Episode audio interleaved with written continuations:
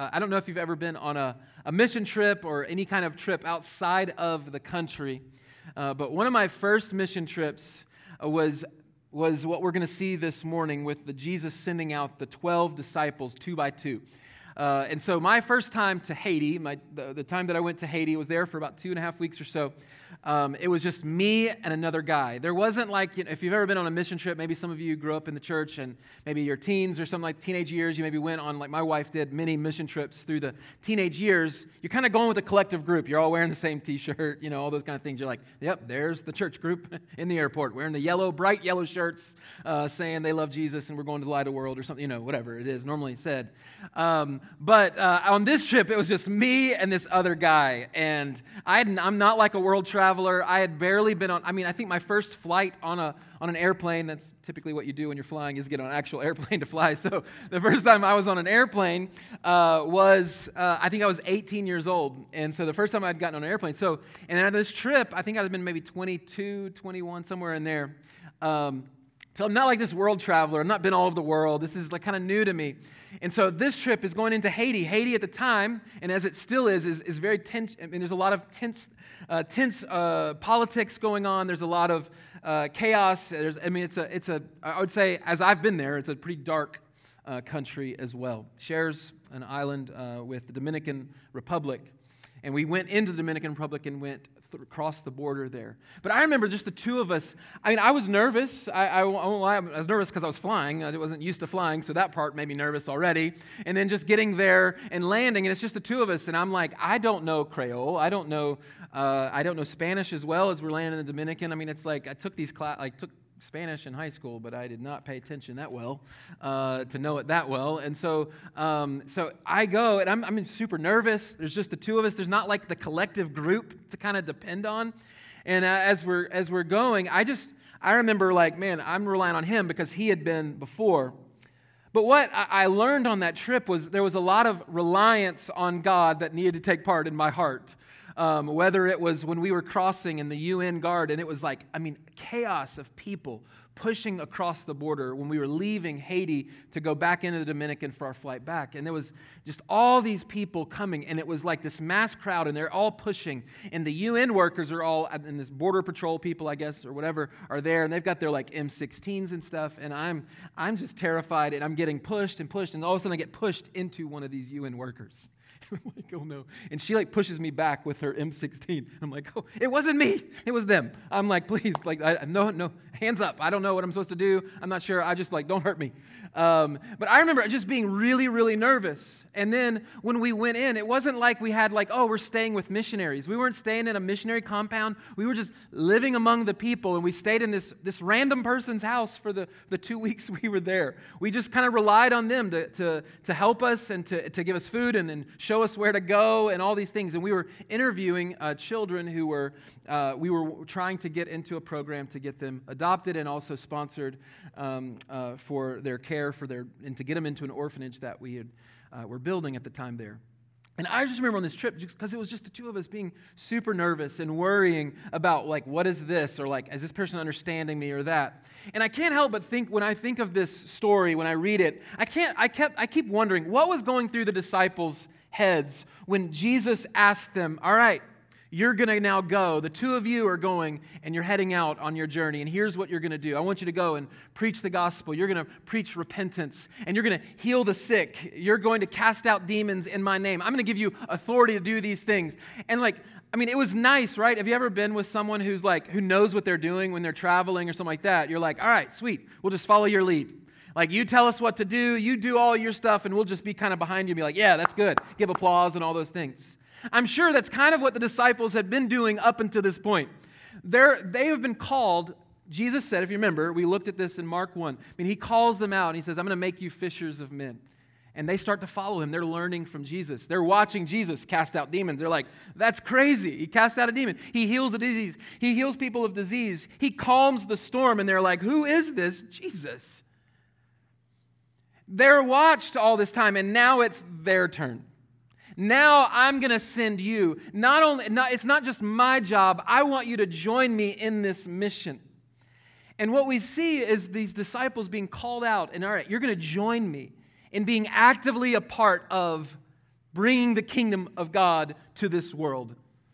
You're going to be actively a part of this, and I want you to join me in my mission. I want you to see what happens here as, as Mark is giving us this picture of what this is going to look like. And so, if you have a Bible, I'm going to read uh, starting in verse 7, and we're going to cover all the way to verse 30 this morning. It says this in verse 7, Mark chapter 6 And he called the twelve and began to send them out two by two, and gave them authority over the unclean spirits. He charged them to take nothing for their journey except a staff no bread, no bag, no money in their belts, but to wear sandals and not put on two eunuchs, or two, two eunuchs, two tunics. And he said to them, Whenever you enter a house, stay there until you depart from there. And if any place will not receive you, and they will not listen to you when you leave, shake off the dust that is on your feet as a testimony against them. So they went out and proclaimed that people should repent. And they cast out many demons and anointed, anointed with oil many who were sick and healed them. I mean, it's pretty, pretty incredible so far. I mean, like, I mean, can you imagine? You're the disciples, you've watched Jesus do these things, and now you're going to participate in doing these things. His message was a message of repentance. And as we look first at this, the mission of the 12, I want you to notice just a few things from this section here as we walk through this, this passage this morning. Notice first that through this mission of the 12, that authority was given. Notice what it says here. It says, And he called the 12 and began to send them out two by two and gave them authority over the unclean spirits. First of all, how can Jesus give authority to these people to cast out demons?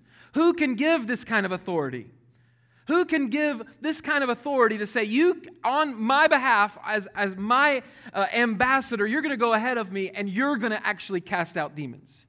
You're going to touch people or tell someone to be healed and they will be healed. How do they get this power? Is this power something that comes through the, the, the you know, is it like, is it like transferred? Is it like, is it like from a distance? You know, Jesus knows they're about to do it. And so Jesus is like, all right, heal this person because I see that, that John is trying to heal someone now. Like, how does this work? No, what we see is this authority comes from Jesus.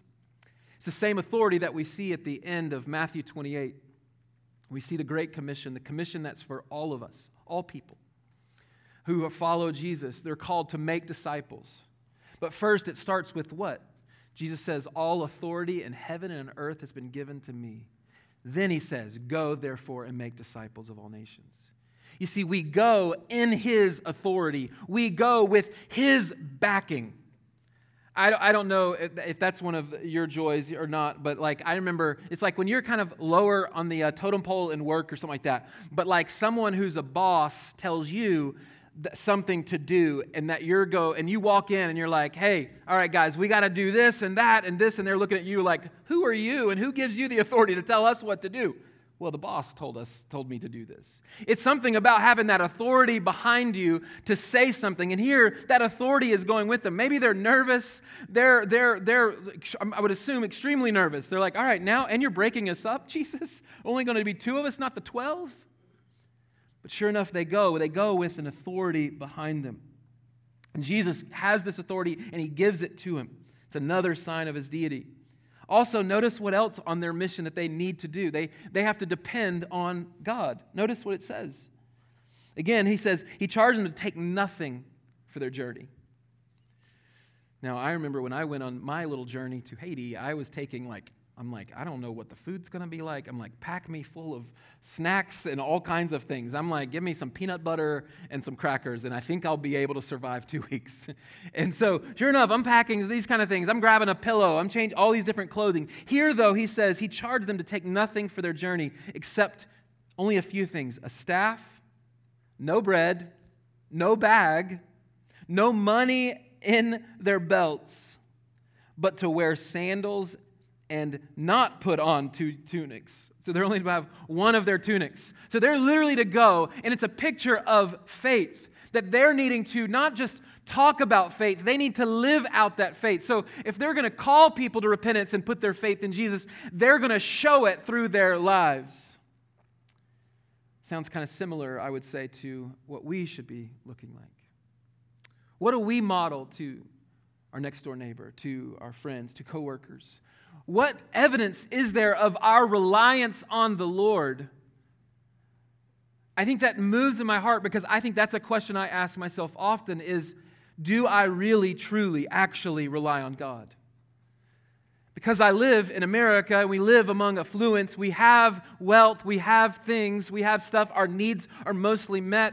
But oftentimes we look and we think, man, I don't I, I need more or I want more. But here's the question is are we actually truly, really living out the gospel and living out a reliance on the Lord?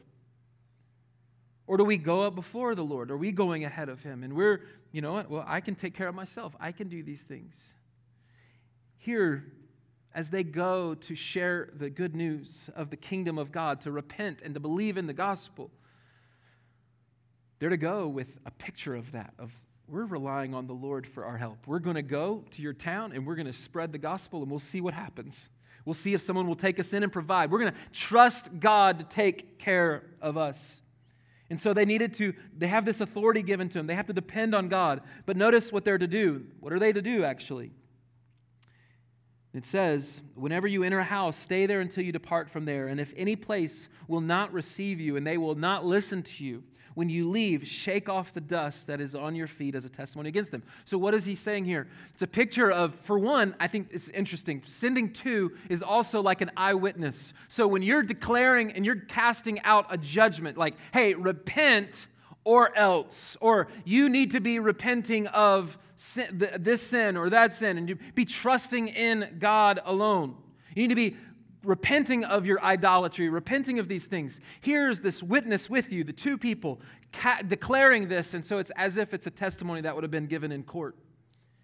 And so again, if these people do not respond, what he says to do is this is all right, if these people will not receive you or your message, when you leave, shake off the dust that is on your feet as a testimony against them. This was a picture that was common in the day of, of, of, of like ridding yourself of these people. Okay, fine.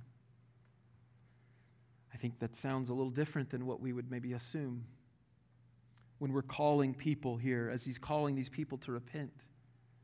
We give them the response. Give them the opportunity to repent. Give them the gospel. Give them the good news. They're to declare these things, but if they will not listen, they're to, they move on. I do think that is fascinating to see in this passage. But what are they to do? What's their message? Look at verse 12. So they went out and proclaimed that people should repent. Their, their main mission was to proclaim repentance. Listen, turn from your sin. Turn away from your selfishness and your self righteousness and turn to the living God. This was the message that they were to proclaim. What are they to do to confirm that message? This would have been a confirming, they would have been a both and. Verse 13, and they cast out many demons and anointed with oil many who were sick and healed them. They're doing these things and it's confirming the authority that's behind them, Jesus, and the power that he has, and it's a, a confirming of their testimony, the, the message they're proclaiming, by showing these signs to confirm. It's what we see in the book of Acts over and over again. We see this, the confirming of the message of um, the gospel that was being proclaimed from town to town and village as the gospel was spreading and spreading and spreading. You would see these these signs and wonders being done, and it was a confirming of the authenticity of the message at that time, as this was new. We didn't have all of Scripture yet. The Gospels are proclaiming and they're telling the, the Gospels, Matthew, Mark, Luke, and John, and as Paul is writing to churches, these are all becoming what we have as our canon of Scripture, the whole of Scripture. They didn't have that yet, and so this was a, way, a means and a way to affirm and to um, declare their message as true, power behind it. And so they're to go. And so, Mark here, as he tells us about this mission of the 12, here's their mission, and we're going to get to the end of that mission. If you look at verse 30, we'll skip first here. Look at verse 30, and it says, And the apostles returned to Jesus and told him all that they had done and taught. I wonder what that was like. They come back home and they're like, Jesus, can you believe it? We actually did heal someone. Like you told us to go do this, and we and we did. And, and this person responded, and this person, they, I mean, I can imagine like they're kind of gathering together, and it's like this retelling of all their stories. Uh, again, going on mission trips, I remember when you come home, one of the difficulties of that was coming home to people who had never been there and you come and you tell them all the things, and they're looking at you like, yeah, that's great, that's really cool. No, but you don't understand. It was this and this and that. And you're like, but you didn't smell the smells that I was smelling. You didn't touch the people that I was getting to be with. You didn't live it. And, they, and so they don't quite fully grasp it. But these guys, they are all spread out and they're coming together and they're just sharing all their stories. I can imagine how wonderful that was. But in the midst of these, this story of Jesus sending the 12 in their mission to call people to repentance, what we see next is a picture of unrepentance. We see a, a really a brutal picture. It's a picture that's not pretty. It's, it's the picture of the death of John the Baptist. But I would say the death of John the Baptist isn't what's so ugly about this passage. What's ugly is actually the people and the characters that lead to his death. It's tragic. But it's a picture, I would say, and I would argue it's a picture of unrepentance. And I want us to look at the story. It's, it may be confusing if you first read it because he starts with telling us, and it sounds confusing. So we're going to actually uh, skip down a little bit, and we'll come back to that in just a second. But, excuse me.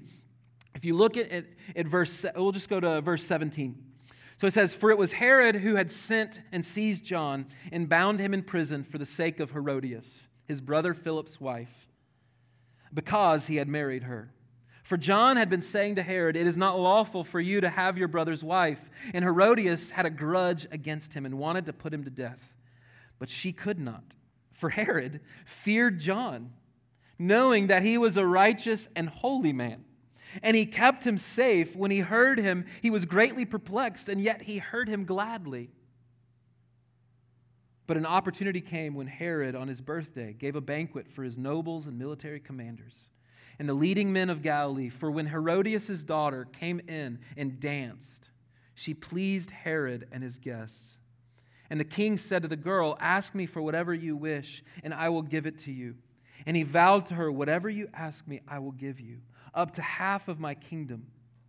And she went out and said to her mother, For what should I ask? She said, The head of John the Baptist. And she came in immediately with haste to the king and asked, saying, I want you to give me at once the head of John the Baptist on a platter. And the king was exceedingly sorry, but because of his oaths and his guests, he did not want to break his word to her. And immediately the king sent an executioner with orders to bring John's head. He went and beheaded him in the prison. It brought his head on a platter and gave it to the girl, and the girl gave it to her mother. When his disciples heard of it, they came and took his body and laid it in a tomb. Now that's it's really dark. It's really it's really tragic as well. And so as as Mark is trying to tell this story, it's interesting that when you're reading the book of Mark, if you, and I would encourage you at some point, maybe during this series, maybe multi, um, several times to do it, is just read from the like read from the very beginning and read it all in like one sitting. Like give yourself about an hour or 30, you know, 40 minutes or so, and just read straight through the whole book. It's only 16 chapters. It'll help you see a picture, and you'll see things that maybe you don't see when you're just studying it one verse at a time or looking at a little chapter here and a little chapter there. But to just read, and I would encourage you. That's a I would say a really good way of reading scripture is is every once in a while just like, all right, I'm going to leave myself plenty of time and I'm going to read a whole book. I'm going to read it all together just at once. Because you'll see things that you don't see as you study it slowly. And, and, and in this story, what you'll see is as you read the book of Mark, it's all about Jesus, right? But it's interesting that only two times and only twice does he do this, that he really spends more time talking about another person. And that other person is John the Baptist. We see it at the beginning in chapter one, and then we again see it here. The rest of the time, it's about Jesus and his stories of Jesus and his healings and all these things. And so it's interesting that he would spend so much time telling this story. And it's a story, I think, that helps us understand a lot about repentance. Because if you remember the words of John the Baptist, if you look, at, look with me, look at Mark chapter 1. As, as, as Mark chapter 1 comes in, we get John appearing in verse 4. John appeared baptizing in the wilderness and proclaiming a baptism of what? Of repentance. He's calling the people to repent, turn, stop living for yourself, stop looking to yourself, and stop looking to other things to bring you satisfaction and bring you hope and, and, and joy in this life. Turn from those things and turn to the one who's coming, the Messiah, the anointed one. Here he comes. He's calling the people to prepare for Jesus' coming. Notice when Jesus shows up. So, Jesus in chapter 1, and look at verse 14. Now, after John was arrested, so we get a picture of his arrest already there, verse 14. John the Baptist was arrested, but Jesus came into. This is the beginning of his public ministry. What is the first words coming out of Jesus' mouth? What is he going to do? What's he calling the people to do? He says this proclaiming the gospel of God and saying, The time is fulfilled, the kingdom of God is at hand. What are you to do? Repent and believe the gospel. Now, looking at our passage today, what is the disciples' job as they go on this mission? What are they to, to do? What are they to say? What are they to go about doing? And they're to be doing the ministry of what God has called them to do, and they're to repent, call people to repentance. And so they went, verse 12. So they went out and proclaimed that people should repent. So we get John the Baptist. What's John the Baptist going to do? How is he going to how is he going to treat Herod? How is what is he going to do with him? And what is he going to do? He's going to call him to repent. Now, what is he calling him to repent of? Well, I think that help we need to know who these people are. One is Herod the Great. So first, Herod the Great so there's a lot of Herods in the Bible, and so it can be a little confusing. There was a lot of Herods in history. So Herod the Great was the Herod that was during the birth of Jesus. So he's the, the, the Herod. Um, Herod the Great was the one who is the one who wanted all the babies and, and made a decree to kill all the babies that were like under two or so to try to find to make sure to, to try to kill Jesus when he was hearing the word from the wise men, if you remember the story. Well, Herod the Great had a lot of children, uh, and with having a lot of children, he had a lot of wives. Had about 10 wives, uh, is, is from history that we know of. And one of his sons had a daughter named Herodias. So Herod the Great had a son, and one of his sons had Herodias, the girl that we see, the, the woman that we find in this story. And so Herodias is this woman. And so Herodias had married, now, this is weird. This is kind of the weird part is so she married her one of her uncles. So so one of Herod's children married a niece that uh, following along now? So Philip was one of those who married Herodias. Well, Herod Antipas is the Herod we have in our story here today. Herod Antipas, he took Herodias from his brother and married her for himself. Because basically, uh, with Herod the Great, he had these four sons, and these four sons became like tetrarchs. They had different regions. There was four of them, and they had four different regions that they were overseeing uh, for Rome. And so Herod Antipas was one of the Herods overseeing um, uh, Galilee and Perea.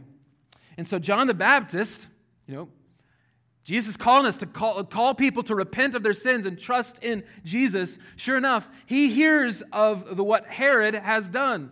That Herod has done, he's broken the law. And now you would be like, well, why would he hold the law against Herod? Why would the law of Moses, why would he hold the law of Moses against someone who's not a Jew? Well, was thought in that day is if you were a Herod, if you were a leader of a, of a, like, of a colonial kind of area, you've kind of over, you're leading and overseeing a people group like the Jews at this time who was still allowed to worship and all those things.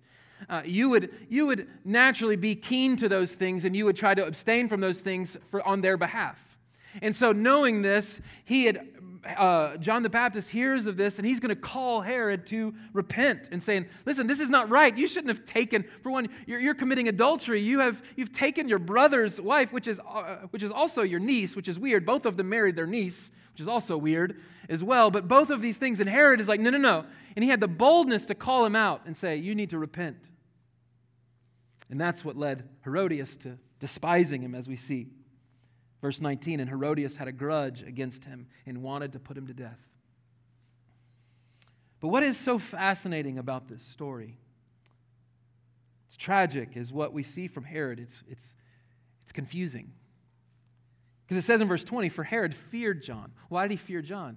Well, he feared John because he believed him to be a holy man. He believed him to be a righteous man, a good man, and holy. And so he, he feared him. He maybe feared what people would do, maybe the insurrection and all those kind of things possibly. But ultimately, it tells us that he, that he feared this man. But here's what's interesting he, he fears him knowing that he was a righteous and holy man. And he kept him safe. How did he keep him safe? He's keeping him from his wife.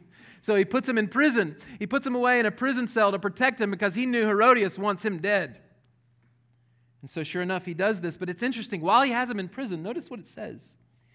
When he heard him, this is Herod speaking, when he heard him, he was greatly perplexed. And yet he heard him gladly. I don't know if that does things for you. It makes me ask questions. I, I read that and I go like, well, what would lead him to a man who calls you and says, You are in sin, Herod?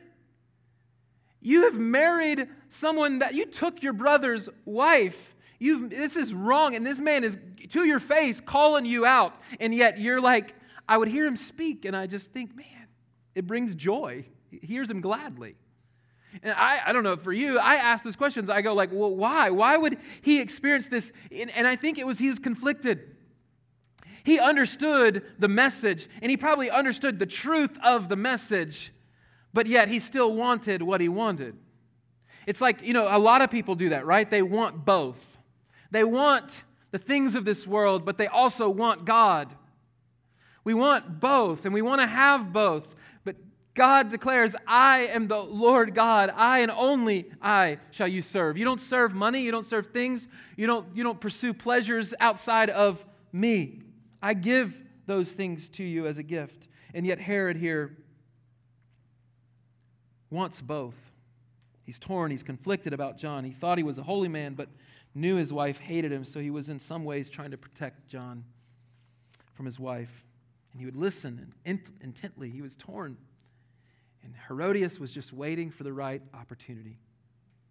And so it tells us Herod has this birthday party. It tells us in verse 21 But an opportunity came when Herod, on his birthday, gave a banquet for his nobles and military commanders and the leading men of Galilee. So it's like it's the, the A-listers are all coming together for Herod's party.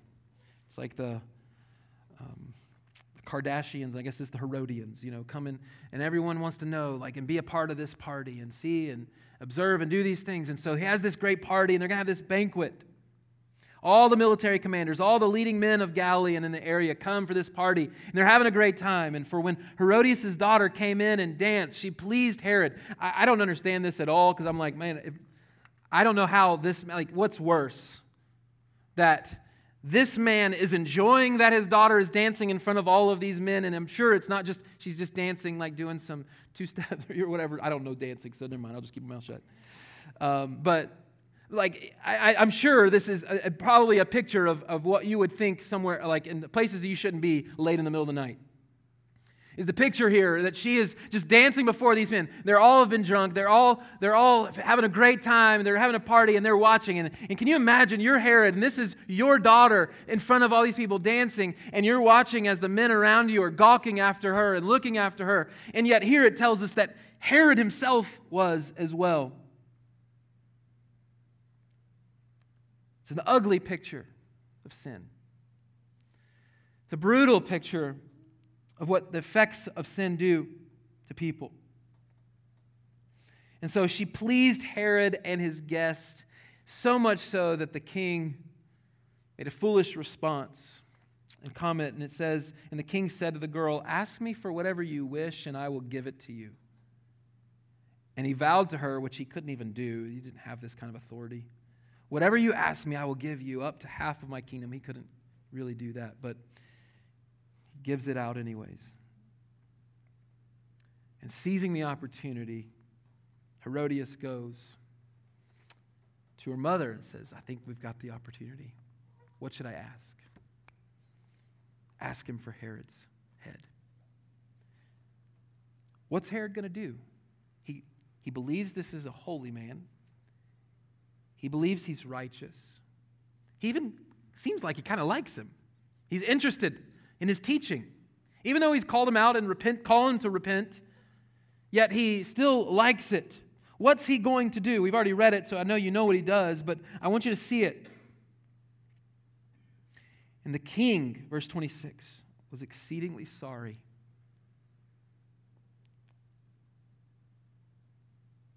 He was sorry, but not sorry enough.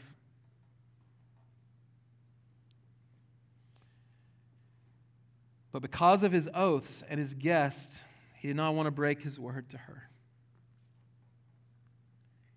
You see, he feared As one commentator said, he feared losing face with his guests more than he feared John losing his head. How tragic. He was more concerned about his appearance, how people viewed him, how he was accepted, than what was right. Because I think deep down, Herod knew what was right. He knew, Herod, he knew John the Baptist wasn't wrong. He knew he was right. He knew what he had done was wrong, Herod did.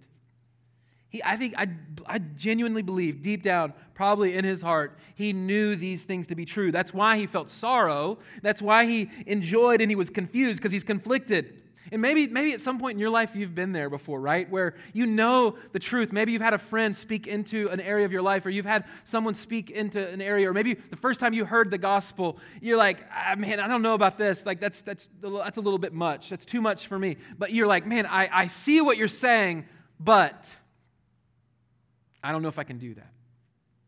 I think that's exactly what Herod's doing. Herod, Herod knows what's right and what's wrong. He knows that John is right in calling him out, but yet here he is in front of his in front of all of his friends, in front of all of his people. He's got to hold face. He's got to he's got to do what is what he said. He's got to keep his word in this way, as if he couldn't really change his word if he wanted to. You see, Herod had a high view of Jesus and John the Baptist. In fact, verse 16, Herod thinks Jesus is John the Baptist raised from the dead. I, wanna, I want you to I want to go back there for a second. Look at verse 14. King Herod, which I didn't read earlier, King Herod, because this is why this story is a little confusing. It tells you this, and then it tells us the story. So, verse 14 King Herod heard of this. What was he hearing of? That goes back to the mission of the disciples, the call for repentance. That's the connection to our story. So the disciples are going about two by two from town to town claiming repentance. Herod is getting word of this happening in the, in the surrounding areas. King Herod heard of it, for Jesus' name had become known. Some said, John the Baptist has been raised from the dead. That is why these miraculous powers are at work in him. But others said he is Elijah, and others said he is a prophet like one of the prophets of old.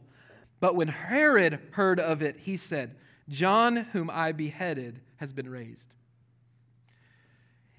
See, he's probably feeling the guilt as well. He's feeling the weightiness of that. And now, and, and, and, and you have to understand, when, when they think of raised from the dead, they don't think of like Jesus' raising from the dead, as in a bodily resurrection. He's probably thinking of like a spirit man type thing. And like this spirit man thing is, is going to, um, like, you know, like if you're watching uh, a Christmas Carol, I think it is, or Christmas Story, which one, whatever one is with the uh, Christmas Ghost. Christmas Carol, thanks. Yes, exactly. That's to- two totally different stories. yes, I know that's true. Um, but it's kind of like that picture of maybe he's worried about he's being haunted by John the Baptist is going to come back. And what's he going to do to me? I couldn't even, like, I killed him. And maybe, maybe he's happy about that as well, too, because he's so conflicted. But the point is, he can't turn from his sin. He is unwilling to turn from his sin. He, he knows the truth. And, and this is what I want to encourage you with. There's things probably in your life that you know is wrong, but yet for some reason you're not turning from it. And I want to give you, I want to give you some, some help in this area. And Thomas Watson, uh, I, I, appreciate a lot of the Puritan preachers of the day in the 1600s. And Thomas Watson, uh, Thomas Watson, uh, who was an English Puritan in the 1600s, he wrote uh, on repentance, kind of this treatise on it. He's quoted as saying, I think we have this on the screen, is repentance is a grace of God's Spirit whereby a sinner is inwardly humbled and visibly reformed. Let me say that again. Repentance is a grace of God's Spirit whereby a sinner is inwardly humbled and visibly reformed. For one, it's a grace in and of itself that God would even allow you the opportunity to repent and turn from your sins. God revealing these things to you. Listen, this was a moment of grace for Herod. God didn't leave Herod to his own devices. He didn't leave him there. No, he sent John the Baptist to him. And John the Baptist called him to repentance. When these two by two disciples go to the, to the surrounding areas, that is God's grace to the surrounding areas to hear the gospel. Now the ball is in the court of the person. Are they going to respond to this call of repentance? God is being gracious to him. He's opening the, the door for them to respond and receive this gift. Thomas Watson saying that repentance is a gift, it's a grace of God's Spirit whereby a sinner is inwardly humbled and visibly reformed. Meaning, you respond to it, you see what's going on. And you, you would even see that a little bit here. There's the sorrow aspect, there's this, this, this conflicting feelings that Herod is experiencing. But yet, the last part of what Thomas Watson is saying is, is, is absent. He's not visibly reformed. We actually see the opposite. He's having this dinner party and he's having a great time, enjoying his daughter dancing in front of him and his guests. And Watson, as, as he gives this quote, he also gives six steps. And I want to put these on the screen so you can help as well and see this. And I think they're an excellent resource for us to understand the steps, really, of true repentance. They're short, except really the last one. First is this it's first, I would say that uh, in true repentance is you, there's the sight of sin, like you see it. You're exposed to sin. Like we were saying with Herod, Herod was exposed to his sin. His, spin, his sin was brought to light. For some, like at an early age, right? I mean, like your children, yes, from an early, early age, you see their sinfulness. You see it in their, in their whining and complaining. You see it in their wanting not to share and all those things. If we were to go downstairs, we would see a bunch of sinners. Like, I know that's your children and I just offended you, but my kids are down there too um, as well. And you're like, well, that's great, Eric. You're offending your children too. So, but point being is we look and you can tell like we're self-centered. You quickly see it at an early age. Uh, you see this aspect but it takes a, a while for a child to understand that they are actually sinning. They, they, it takes some time, there may be a couple years, a few, several years before they understand I've sinned. Like I am actively doing something that is wrong. And he's saying the steps start with first just a sight of sin, an ob- knowing that you've sinned. Second is because you've sinned, there's a sorrow for sin. A sorrow for sin. I like uh, 2 Corinthians' um, explanation of sorrow. Uh, I think it's a really helpful guide on godly sorrow. And in 2 Corinthians chapter 7, uh, verse 10, we get a picture of this. he says, Paul says, For godly grief produces a repentance that leads to salvation without regret. Notice what he says, though worldly, whereas worldly grief produces death.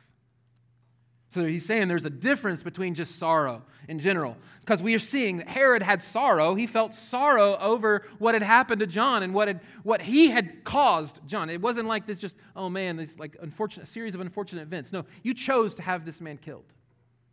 And you feel sorrow, but that sorrow is not a godly sorrow. It's, it's a worldly sorrow that is going to ultimately lead to Herod's death, an eternal death and separation from God.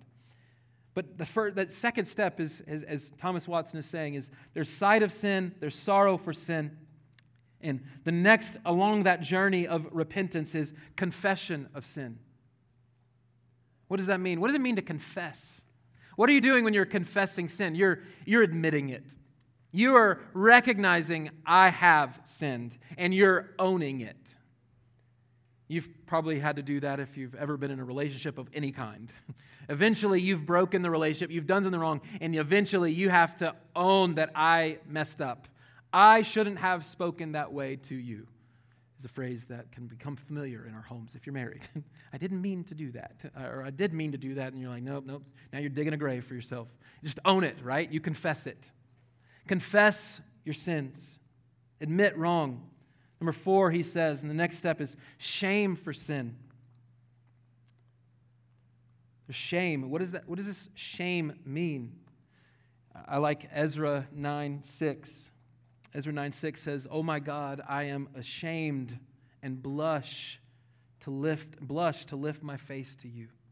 It's like, I, am not, you, you feel the shame. You feel the weight and like the undeservingness of the other person especially when it comes to God. You start to feel the weight of your sin and you feel the shame of that. That is a step in the process. And so Ezra 9 6 says, Oh my God, I am ashamed and blush to lift my face to you, my God, for our iniquities. He's, he's talking about collectively, too, for the people of God, as if you've read Ezra before.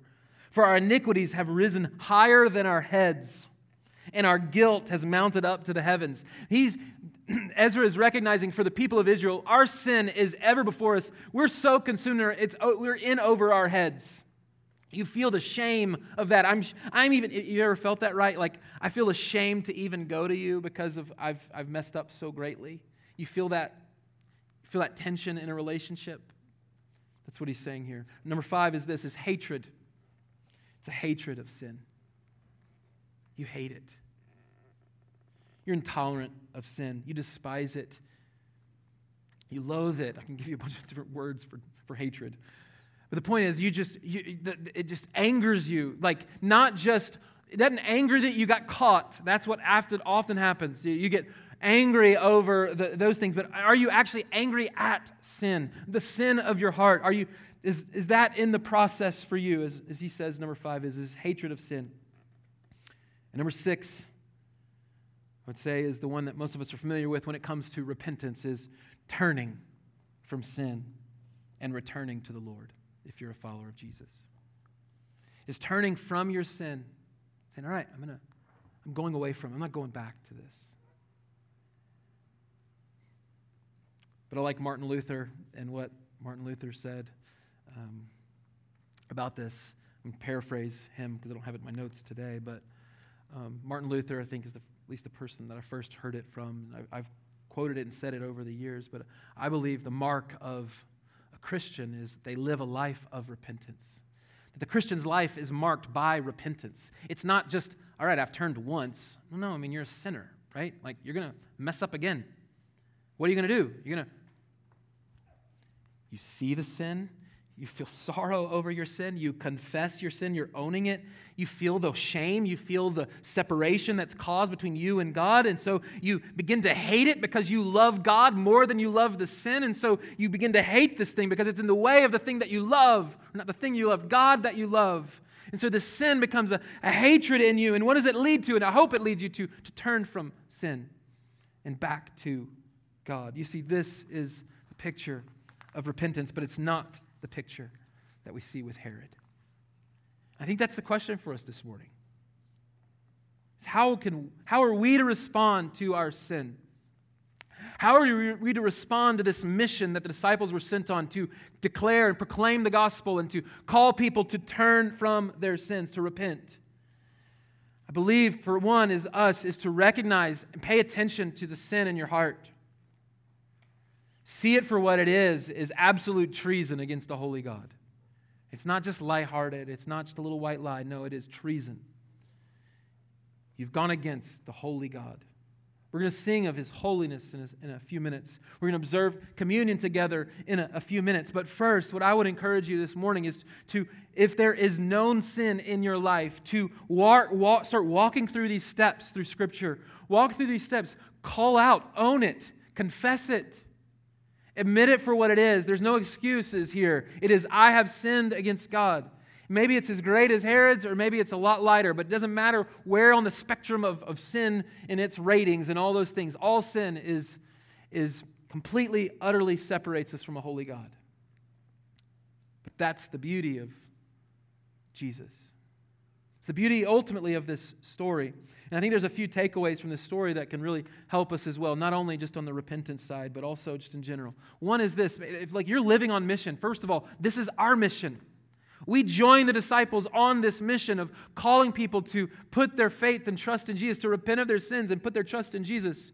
Listen, here's the reality is God will give you everything you need to serve him.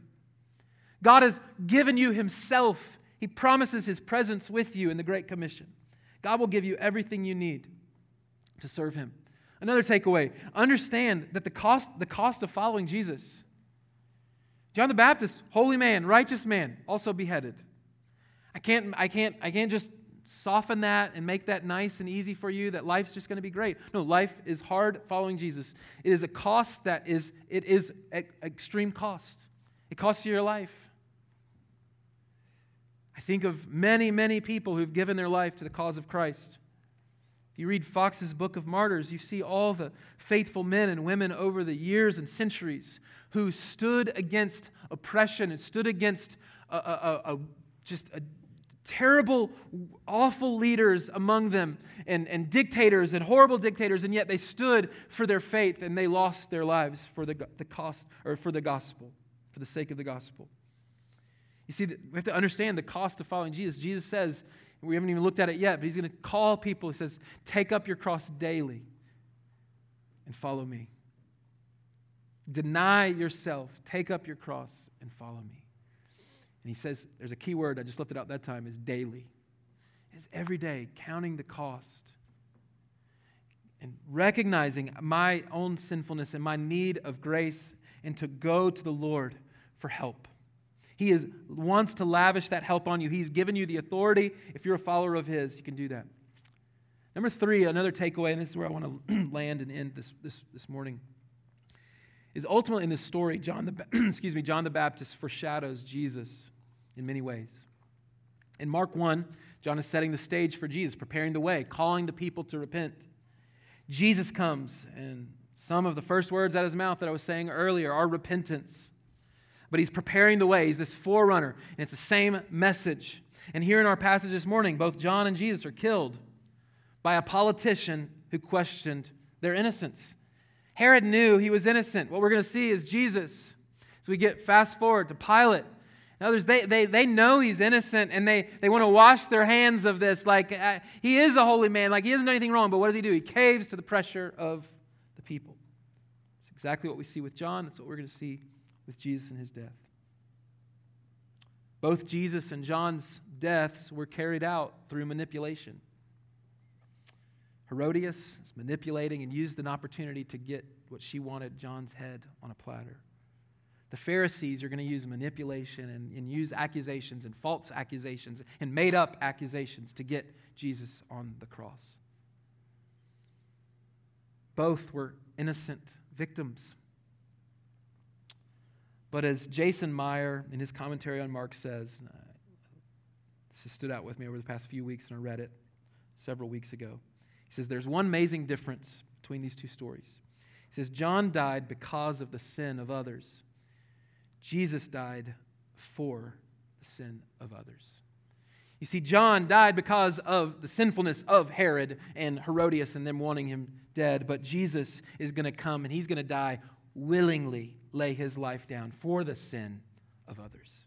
See, this is the gospel. The gospel is the good news that Jesus came, and He's the only way that we can even repent of our sins, is because there's a Savior who's willing to cancel the debt. You see, repentance, there's a cost in our sin, and that cost is weighty. It's weightier than we ever would have imagined. The cost of sin is death, eternal death, eternal separation from this holy God. He's too holy, and we're too unholy to be in His presence. And our sin creates a gap that is just insurmountable on effort. You will never earn God's grace, you will never earn God's goodness. It is a gift given to us, and the gift is Jesus laying his life down willingly for the sake of ours. This is the gospel. You see, Jesus came to save life through his sacrificial death. Herod didn't think he needed to repent and believe in Jesus. My question for you this morning is do you?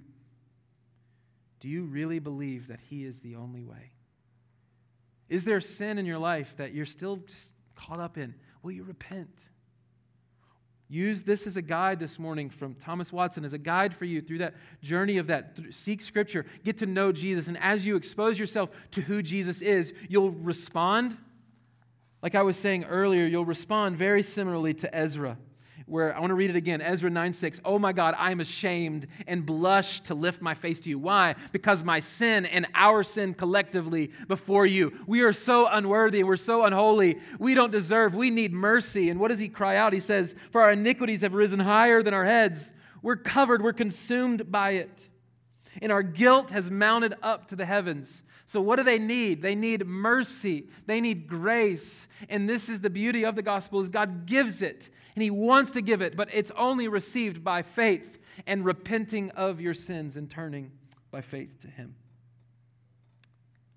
So, will you, in every area of your life, man, I, I, I stand here and I do not want you to think that I am talking directly to you. I, I feel like I'm talking to myself. in many ways. But that's why I need the gospel. I don't mean like, hey, you might not be a believer out there, you need the gospel. No, I need it as your pastor, as a follower of Jesus. I need his gospel daily. I need the reminder that Jesus has paid the price for my sin. I need to turn from my sin daily and live for him. I need his grace every moment of every day to live this life for him, to finish well. That's my hope for you. That's my hope for you, whether you're like, who is this Jesus? I don't know who you're even talking about. I'm confused. Can we talk more? That would be my joy. Would you do that? Would talk more? Or for some of you that have walked with Jesus longer than I have, I want you to see that their sin is always crouching at the door. It is the devil is like a roaring lion seeking whom he can devour, and he wants to destroy your life, and he wants to destroy your marriage, he wants to destroy you, yourself, everything about you. He is after you, and that is why we need grace, and that's why we turn from sin and put our trust in Jesus. This is why we need him. And so I want to call you and I want to challenge you. And here's the great thing is we're, we're going to observe communion together here in just a few minutes. But I want to encourage you, like, don't take this lightly. Don't if like like listen, if there is unconfessed sin in your life, don't feel the pressure to come up here. And I don't even I wish that we didn't have to actually come up here because I don't want like you to feel awkward of like, you know, I'm not feeling like I should, but then it's like, is everyone looking at me? Um, if everyone could just close your eyes as you walk up here, that'd be great. But I know that's impossible and all those things. But that's why I want to spread it out. Like, come when you're ready, and then go back and sit down. Like, and don't worry about what people are thinking and looking at you or whatever. Like, if there is areas of your life where you're like i'm not walking with the lord right now. I don't think i should i should observe this this morning because there's some warnings in scripture that it is for the believer. It's for the follower of jesus who has professed faith in christ and is living for him. But it's a beautiful thing to do because it's a reminder it's a, a memorial it's a, a reminding ourselves and, and we're called to do this in remembrance of what jesus has done that his blood was poured out for the forgiveness of sins. And so when we drink of the cup, we're reminding ourselves of the cost of our salvation, reminding ourselves of the blood that was poured out. And when we take the bread and we eat the bread, what we're doing is reminding ourselves of the, the suffering of Christ, that his body was broken for you. And so when you break bread, I would encourage you, as you break bread at home, to make yourself and remind yourself of the cost of my salvation that my sin is what put him on the cross. The song that we sang earlier, Man of Sorrows, this is talking about Jesus, the man of sorrows. He's the one who was treated and despised by men. It's the suffering servant in Isaiah 53. The picture of him brutally murdered on a cross. This is the man of sorrows, and he's doing that all because of love for you and for me. And so we observe these things together and do this in remembrance of him. I want to give you one quote. I'm going to pray, and then I want to, when you give you an opportunity, just in your seats, pray as well. Maybe that's just go to the Lord and repent of sin. Turn and put your trust in him. Maybe it's examine, examine yourself, as scripture tells us. Examine my heart. Is there a wayward, like the psalmist, pray? Is there a wayward thought? Is there a, is there a, a, a disconnect between me and God that, that needs to be restored? And I need to repent of that. So turn back to him, seek his forgiveness, and he will lavish his grace on you. And then come and enjoy fellowship with us through coming to the table this morning. James Boice uh, Uh, said this At the heart of the present significance of the Lord's Supper is our communion or fellowship with Christ. Hence the term communion service. In coming to this service, the believer comes to meet with Christ and have fellowship with him at his invitation. I think that's so neat. He invites us. As we see, he invited the disciples to join him in the active work. He invites us to the table. He says, Come, feast with me, and remind yourself of the cost Remind, my, remind yourself of the life that I'm laying down for you. He goes on to say, the examination, or, or, sorry, let me go back. He says, In coming to this service, the believer comes to meet with Christ and have fellowship with him at his invitation. The examination takes place because it would be hypocrisy for us to pretend that we are in communion with the Holy One while actually cherishing known sin in our hearts. And that's what I want to encourage you to do. Listen, cherish those sins, hate those sins, turn from sin and go to the Lord. And the beauty is not that He's sitting there wanting to pound you. No, He is sitting there with open arms, ready to hug you and embrace you and invite you to the table to join Him in the celebration and memorial of His suffering for us.